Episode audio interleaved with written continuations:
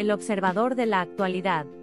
Periodismo católico, fe que se hace cultura. Podcast de la edición 1331 del 10 de enero de 2021. Tema de la semana. México, un año para pensar lo que somos.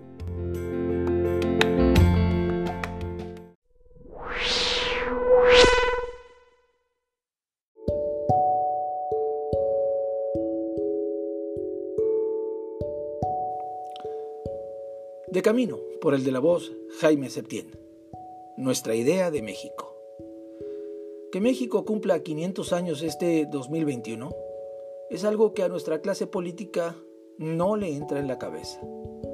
Afamados por su habilidad para dividir desde tiempo atrás, quizá desde después de la revolución de 1910, el oficialismo no se ha cansado de repetir que lo que surgió en 1521 con la caída de Tenochtitlan fue un largo periodo de sombras y que México, lo que se dice México, nació el día en que el cura Hidalgo llamó a echar fuera a los gachupines. Desde luego, la civilización azteca tuvo hallazgos científicos admirables, sentido de la belleza, del equilibrio, del orden, de la vida buena, pero nunca podría compararse a las ideas esenciales del cristianismo, resumidas en el amor al prójimo, la dignidad de la persona humana, la justicia y la igualdad de los hijos de Dios, ideas defendidas por el cristianismo. Quitarle las raíces cristianas a la nación mexicana es quitarle la mitad de su identidad, dejarla mocha, muchas veces con el pretexto de no ser mochos. Y no se trata solamente de cambiar nombres, por ejemplo, transformar el jardín de la emperatriz en el jardín en Etzahualcoyotl en el Palacio Nacional para reivindicar el pasado indígena es necesario integrarlo en un solo rostro y en un mismo corazón. El rostro y el corazón de los mexicanos. Recordar que los aztecas llamaban a la persona Inixtli Inyolotl, es decir, un ser compuesto de rostro y corazón. El encuentro de dos mundos que condensa el códice guadalupano, es decir, la tilma de Juan Diego, es el espejo de nuestra singularidad es la carta magna de nuestra existencia como nación. Lejos de ser motivo de vergüenza o de venganza, lo debería ser de orgullo y de responsabilidad ante el mundo, pues Dios, como dice, como dijo el Papa cuando le presentaron en aquel 1700 y tantos la, la figura, el cuadro pintado de la Virgen de Guadalupe, Dios no hizo nada igual con otra nación. Hubo una conquista material, sí, pero la que impuso una huella en nosotros fue la conquista espiritual. De esta última también somos herederos. Ojalá lo entendamos en este año 2021.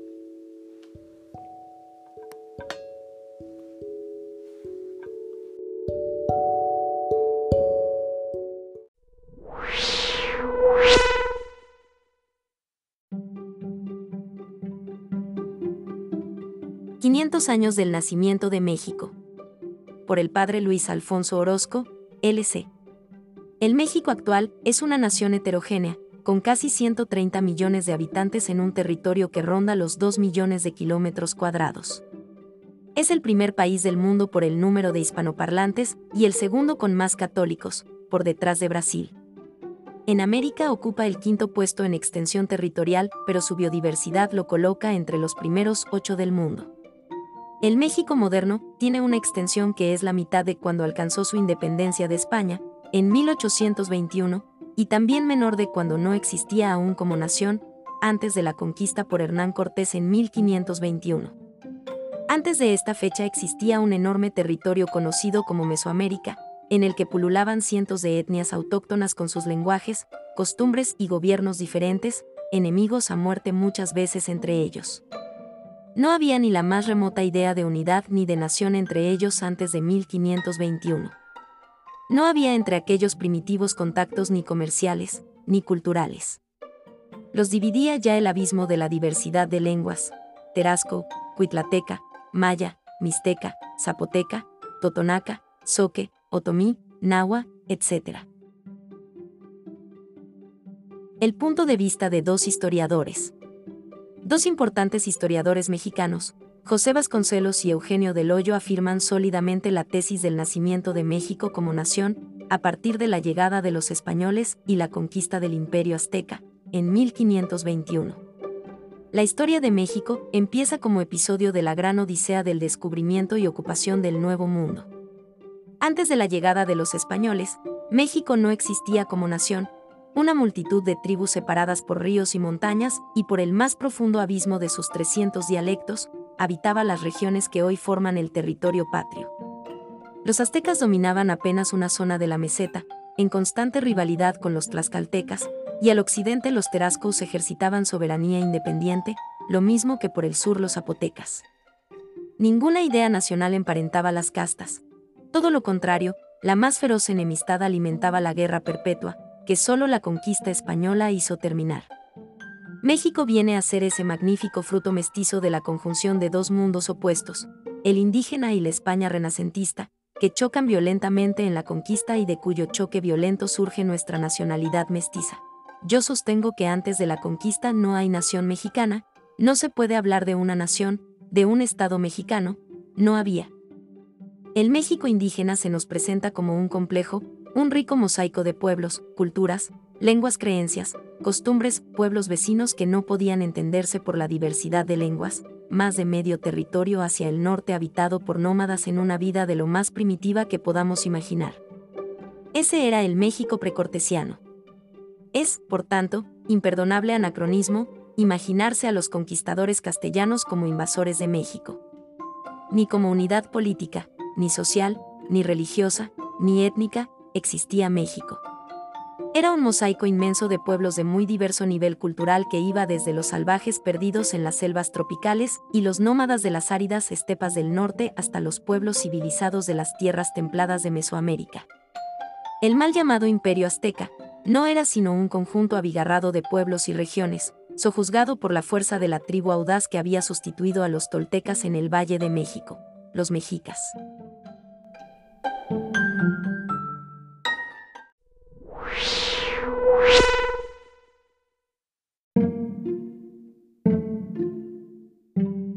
2021, un año importante para México.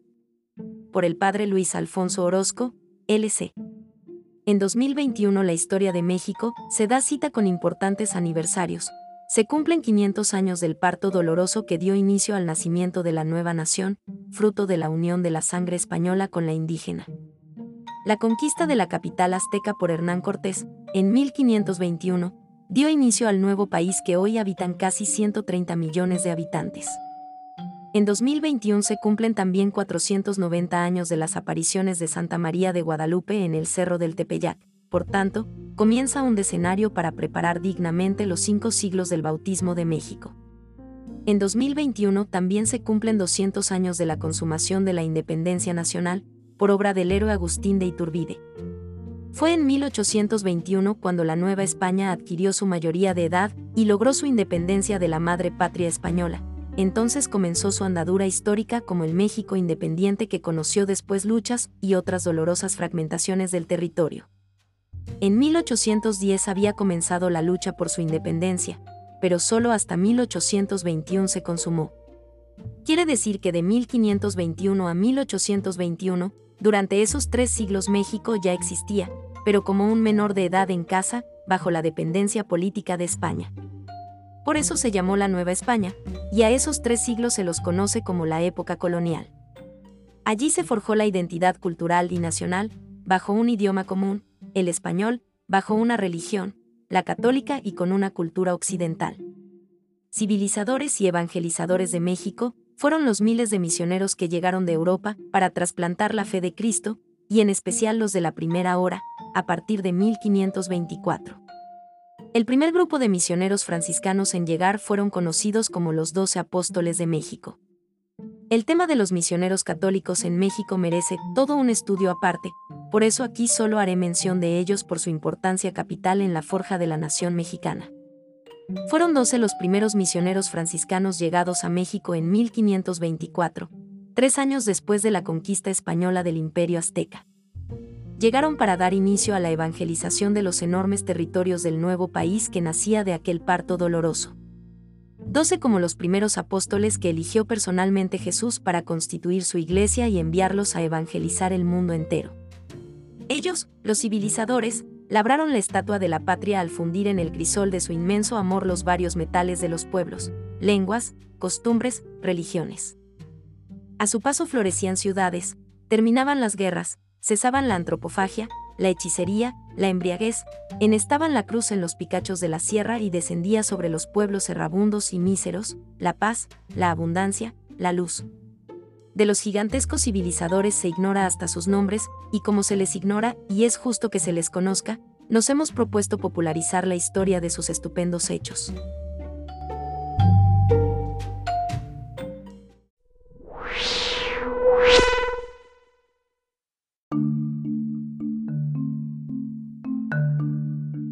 Los Doce Apóstoles de México.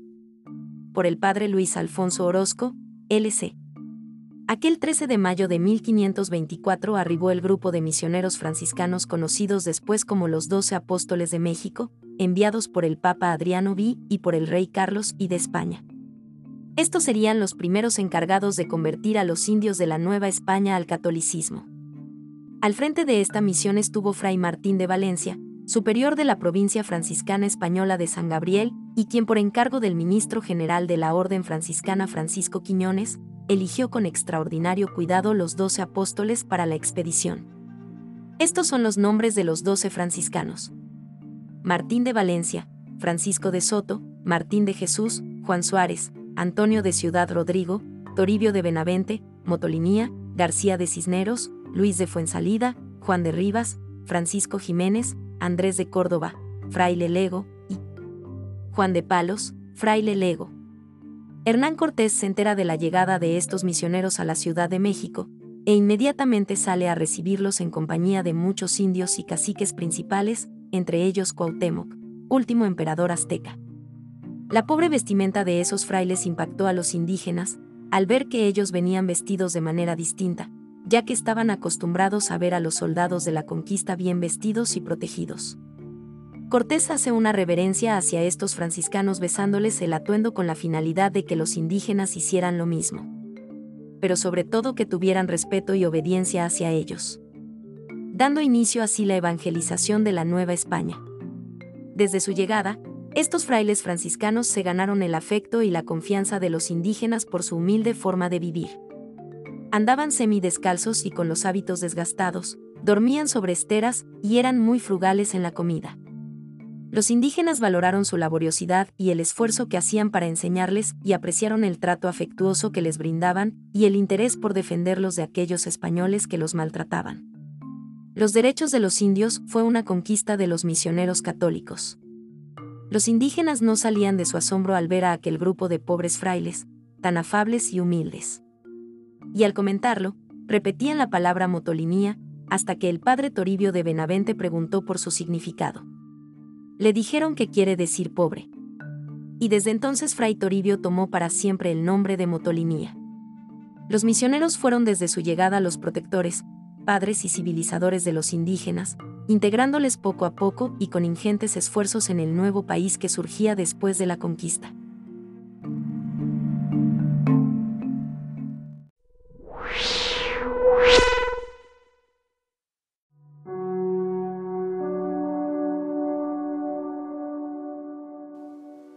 Punto de vista por Mario de Gasperín Gasperín, obispo emérito de Querétaro. Y ahora, ¿qué hacemos con el decálogo? Para no ir muy lejos con la respuesta al comienzo de este milenio, San Juan Pablo II se preguntaba cómo era posible que después de dos mil años de cristianismo y de alardes de progreso existiera tanta miseria, desigualdad, hambre, enfermedades, injusticias y violaciones a la dignidad humana en nuestro mundo. Por supuesto, muy poco y pocos le hicieron caso y los últimos papas nos lo han recordado con vigoroso reclamo y con parecido resultado. Necesitamos una pandemia tan severa como esta, sino para enmendarnos, al menos para hacernos recapacitar. Todo el entramado de nuestra estructura social ha quedado al descubierto inoperancia del sistema de seguridad, de salud, de educación, de vivienda, de transporte y súmele usted. Vale pues la pregunta, ¿y ahora el decálogo para qué? Está en pie su validez universal, pero ahora queremos referirnos a los apoyos que puede prestarnos para esos dos caballitos de batalla en las que los legistas se quieren montar pero no encuentran los estribos, la dignidad de la persona y los derechos humanos. La recurrencia a los derechos humanos que se esgrimen por doquier más obedece a modas pasajeras o al sentimiento que a realidades objetivas y serias. Pululan los reclamos a derechos, pero escasean los compromisos y las obligaciones. Son deficiencias que debilitan desde su base el entramado jurídico de la sociedad. Para ayudar a la reflexión, transcribo los 10 valores que sostienen el Decálogo para una Carta de los Derechos y de las Libertades valederos para toda la humanidad, esbozados en Biblia y Moral de la Pontificia Comisión Bíblica en 2012. Primero, derecho a una relación religiosa con Dios. Segundo, derecho al respeto a las creencias y símbolos religiosos. Tercero, derecho a la libertad de la práctica religiosa y al descanso, tiempo libre y la calidad de vida. Cuarto, derecho de las familias a políticas justas y favorables de los hijos, a su sostenimiento, al primer aprendizaje de la socialización y derecho de los padres ancianos a su sostenimiento. Quinto, derecho a la vida, a nacer, al respeto a la vida, crecer y morir de modo natural y a la educación. Sexto, derecho a la libre elección del cónyuge, de la pareja, al desarrollo de parte del Estado y de la sociedad, del hijo a la estabilidad emocional, afectiva, financiera de sus padres. Séptimo, derecho al respeto a las libertades civiles, integridad corporal, elección de vida, libertad de movimiento y de expresión. Octavo, derecho a la reputación, a la vida privada, a una información no deformada. Noveno, derecho a la seguridad y a la tranquilidad doméstica y profesional y a la libre empresa. Décimo, derecho a la propiedad privada con garantía de protección de los bienes materiales. Estos son derechos humanos fundamentales, inherentes a la naturaleza de toda persona humana y normas primarias indispensables para toda convivencia social.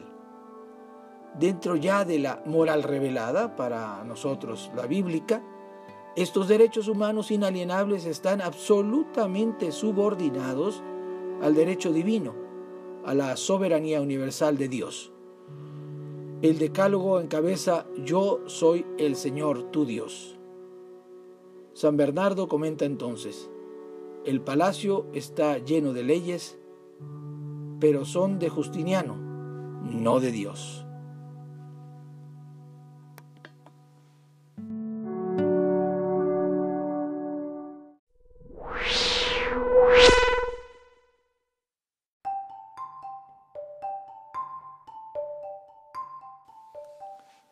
Dilemas éticos por Sergio Ibarra. No nos hagamos. El 2020 debe ser el punto de inflexión en la lucha internacional contra el cambio climático.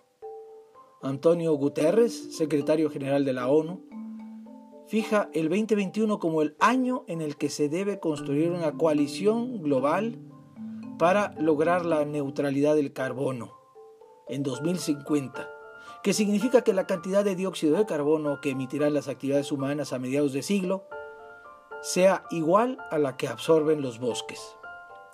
El 12 de diciembre pasado se cumplieron cinco años de la firma de aquel pacto en la capital francesa, el Pacto de París, y la ONU ha impulsado una cumbre virtual para conmemorarlo e intentar relanzar la lucha contra el calentamiento global. No nos hagamos. Desde que inició la revolución industrial y el uso de combustibles fósiles no renovables, le declaramos la guerra a la naturaleza. El pasado 12 de diciembre se registraron las peores cifras de fallecimientos y contagios de coronavirus nuevos a nivel mundial. La leve baja que se percibía en las últimas semanas de noviembre fue por el descenso en Europa, sin embargo vuelve a aumentar. Lo anterior, luego de que ha sido estudiado y observado con seriedad, tiene dos causas, las fiestas particulares y el síndrome de que a mí no me va a dar. Así que ¿para qué me cuido?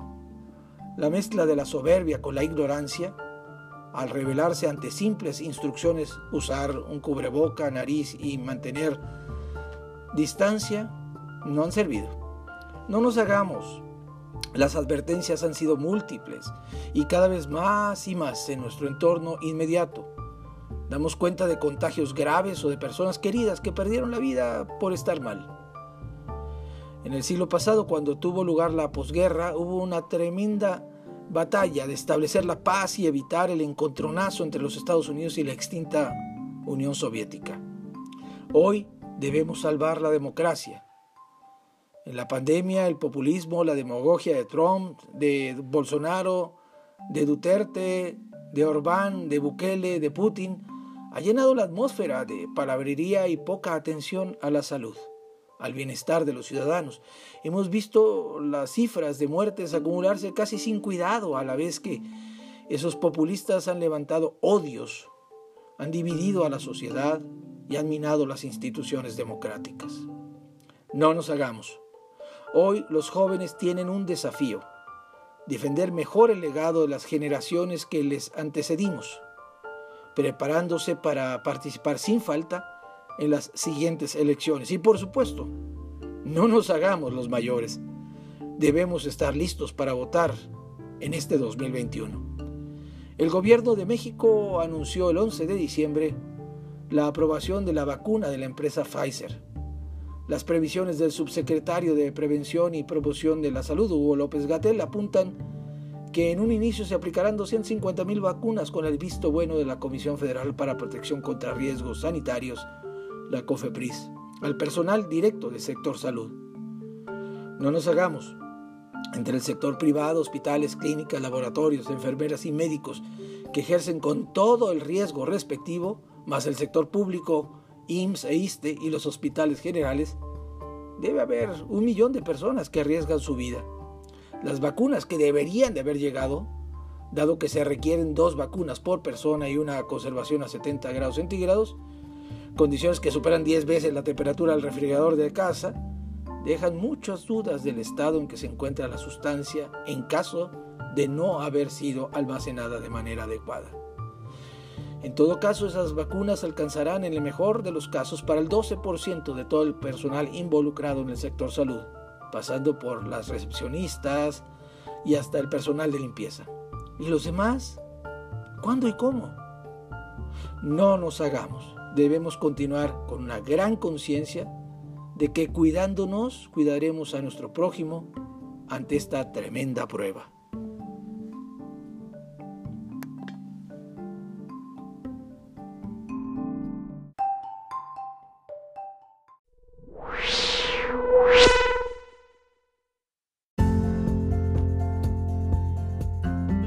Bautismo del Señor.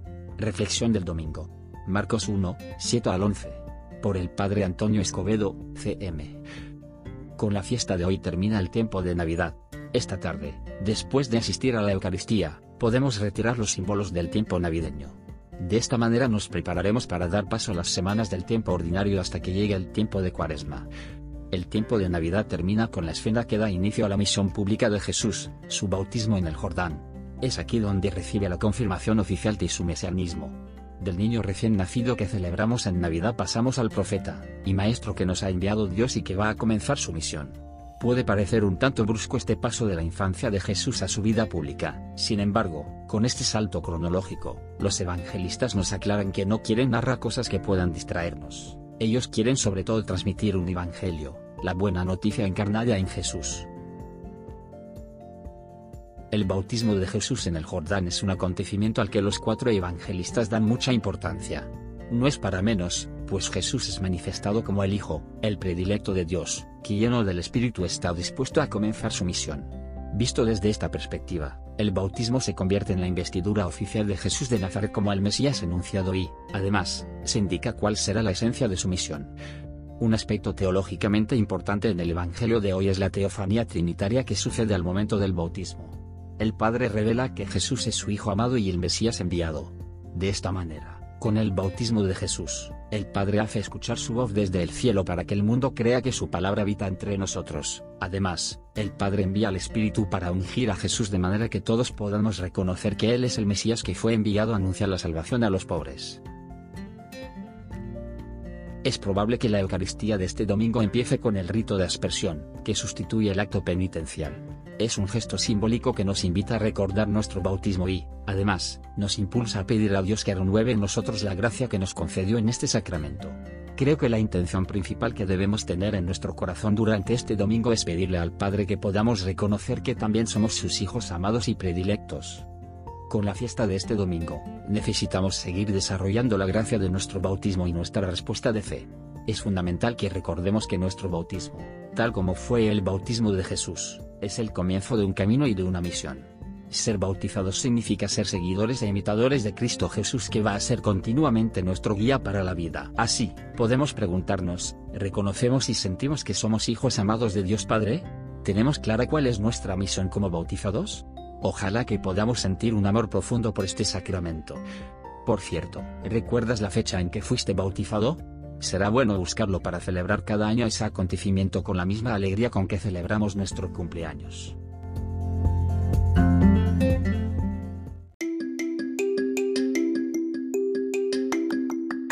El Observador en Radio. Periodismo católico. Una fe que se hace cultura. El Observador en las voces de sus protagonistas.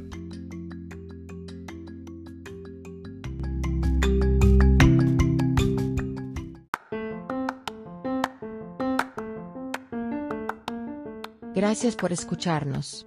Si le gusta nuestro material puede ayudarnos a seguir, puede donar en nuestro sitio o suscribirse.